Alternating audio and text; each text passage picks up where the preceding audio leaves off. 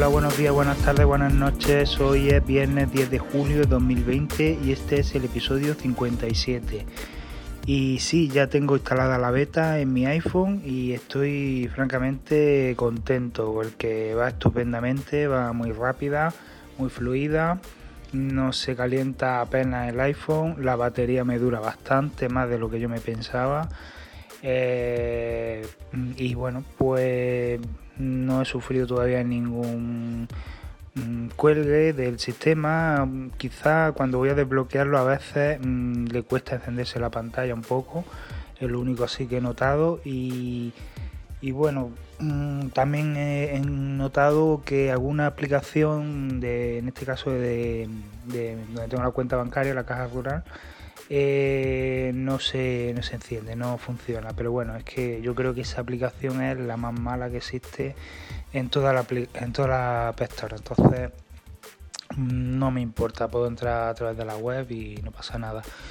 Entonces, pues, ¿qué impresión tengo? Pues bastante buena, tengo una impresión bastante buena, porque puedo tenerla y sin tener que sufrir, ¿no?, problemas, por eso a la hora de usar mis aplicaciones favoritas, no me puede suponer un problema realmente tenerla. Entonces, no es que la aconseje porque, bueno, no sé en vuestro caso qué necesidad tenéis real, ¿no?, de vuestro iPhone, y tampoco sé cómo va a reaccionar en vuestros teléfonos, porque bueno, hay unas betas, lo que pasa que en algunos teléfonos funciona mejor, en otros peor, y bueno, depende de muchas cosas también, del estado del teléfono, de muchas cosas. Entonces yo no puedo decir que la instaléis porque a lo mejor arrepentí. Eso es una decisión que tenéis que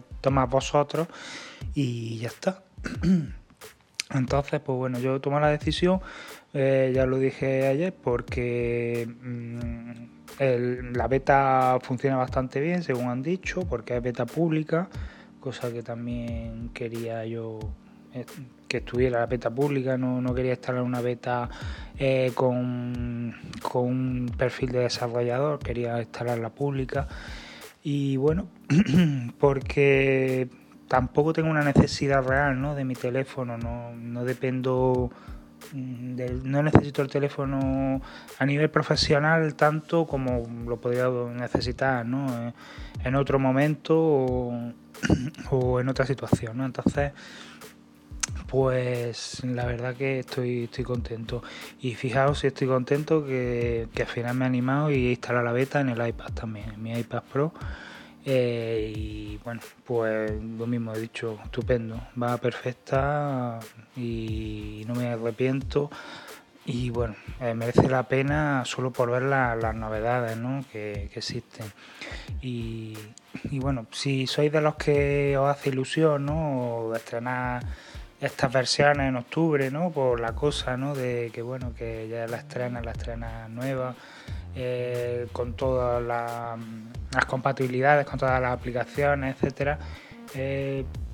Yo era de esa forma de pensar, pero la verdad que no me arrepiento de haberla instalado, porque cuando llegue octubre o septiembre, cuando se salga ya la versión definitiva, veremos también compatibilidades con aplicaciones de terceros y bueno, pues veremos muchas cosas bastante chulas. Aparte que bueno, estas betas también se van actualizando y van introduciendo pequeñas mejoras, ¿no?, que bueno, las vas viendo poco a poco y también es interesante, ¿no?, verlas, probarlas y bueno, luego compartirlas. Entonces, pues bueno, ¿qué impresiones tengo del sistema operativo? Pues ya he dicho que bastante buena. Lo de los widgets es increíble, ¿no?, están chulísimos, es que tienen con una calidad impresionante, ¿no?, y verlos ahí en nuestro escritorio, donde siempre hemos visto iconos, pues un poco llamativo, ¿no? Entonces, pues a mí lo que más me ha gustado de este nuevo sistema, ¿no?, de widgets, es que realmente lo que hacen es sustituir a los iconos tradicionales. Es decir, estos iconitos pequeños en realidad son lanzaderas, ¿no?, de aplicaciones, pero también podemos pues hacer estos iconos más grandes, que es lo que ha hecho Apple, y darle un uso, ¿no? Aparte de ser lanzadera, pues que tengan un uso real, ¿no? Sobre nuestro escritorio. Y si no los queremos tener ahí, pues bueno, pues los quitamos. Entonces, pues yo no sé si ha sido por la novedad, he decidido quitar los dos escritorios que tenía, que además se pueden ocultar perfectamente y volver a poner cuando queramos, por lo cual no perdemos los ajustes que teníamos, el orden de las aplicaciones. Entonces yo lo que he hecho es pues poner dos widgets que son múltiples, ¿no? Que son, tienen varios. Vas deslizando el dedo de arriba abajo y vas pasando, ¿no? Por ejemplo, en el primero tengo el tiempo, el calendario y la actividad, ¿no? El widget de actividad. Y luego he puesto otro más abajo con otros tres que son atajos, batería, la batería de todos los dispositivos que están conectados y el uso, ¿no? El uso que le doy al iPhone, en este caso al iPhone. Y luego la última parte, ¿no? Porque al final si pone widget alargado, ¿no? Pues al final te caben tres solo, ¿no? Pues el último he puesto el widget de Siri, ¿no? El de que te aconseja aplicaciones, ¿no? De Siri. Entonces está muy bien porque aparecen como dos filas, ¿no? de cuatro aplicaciones, en total 8 aplicaciones que van cambiando dependiendo de, bueno, del uso que hagamos de las aplicaciones, de la hora, de la ubicación, donde nos encontremos, etcétera, ¿no? Entonces, pues está muy bien porque es como una especie de lanzadera de aplicaciones inteligente, ¿no? Y ya lo que he hecho en el dock, donde tenemos las típicas aplicaciones, ¿no? De llamadas, Safari, mensajes. Bueno, pues todo eso lo he quitado y he puesto WhatsApp, Telegram, Reader, que es la aplicación que utilizo para leer blogs y periódicos de noticias, y Telegram, ¿vale? En esos 4 iconos que se pueden poner abajo he puesto esas 4 aplicaciones que son las que realmente más uso. WhatsApp, desgraciadamente, porque no tengo más remedio. Twitter para leer los tweets y también Twitter. Reader, porque yo lo que más hago en el iPhone es leer blog y Telegram, que es, pues, donde tengo el canal de Telegram, donde me comunico con mis compañeros de Gun Granada, con mi familia también, y bueno, pues esas son las 4 aplicaciones que más uso y por eso las he puesto ahí. Y luego ya si quiero acceder al resto de aplicaciones, pues deslizo la pantalla de derecha a izquierda y ya tengo todas las aplicaciones apiladas, ¿no? Por pues sugerencias de Siri, recién añadidas, social, productividad, utilidades, entretenimiento, creatividad, en fin, todas. Entonces, bueno, pues no sé si lo habéis visto ya en los vídeos de la gente que ha probado estas betas, que salen 3 iconitos grandes y luego otros 4 más pequeñitos, ¿no? Si le das a esos 4 pequeñitos te sale el resto de aplicaciones. Y bueno, pues estas aplicaciones también van cambiando dependiendo del uso, ¿no? Que le demos, ¿no? Por ejemplo, si en social pues utilizamos más Telegram, pues va a salir Telegram. Si usamos más WhatsApp, pues saldrá WhatsApp, ¿no? Ya dependiendo de la aplicación que más usemos, pues se verá una, se verá otra. Y lo curioso es que no se repite, ¿no? Por ejemplo, tenemos la carpeta de sugerencias de Siri y luego tenemos la carpeta social, ¿no? Y en una sale WhatsApp, pero en la otra no, en la otra sale Telegram. Es curioso, ¿no? Como de manera inteligente, ¿no? Pues el sistema va poniendo las aplicaciones para que no se repita, ¿no? Para que no tener carpetas con aplicaciones repetidas. Entonces, pues me encanta esta forma nueva de organizar nuestro iPhone, ya que no te tienes que calentar la cabeza en poner las aplicaciones de una manera, de otra, de meterlas en carpetas, yo es que soy muy perfeccionista, ¿no? Y me gusta, pues, combinar colores, combinar las aplicaciones que más uso, las que tienen mejor diseño. Me gusta poner en carpetas muy bien ordenadas las aplicaciones, ¿no? Dependiendo del uso.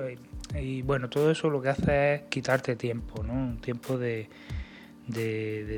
tu vida, ¿no? Realmente, porque te gusta de una manera, pero luego la cambias, lo pones de otra, y al final te lías, tienes que decidirte, ¿no? Qué hacer, cómo hacerlo, y al final pues no estás del todo convencido, ¿no? Y bueno, pues esta forma de organizarlo me encanta.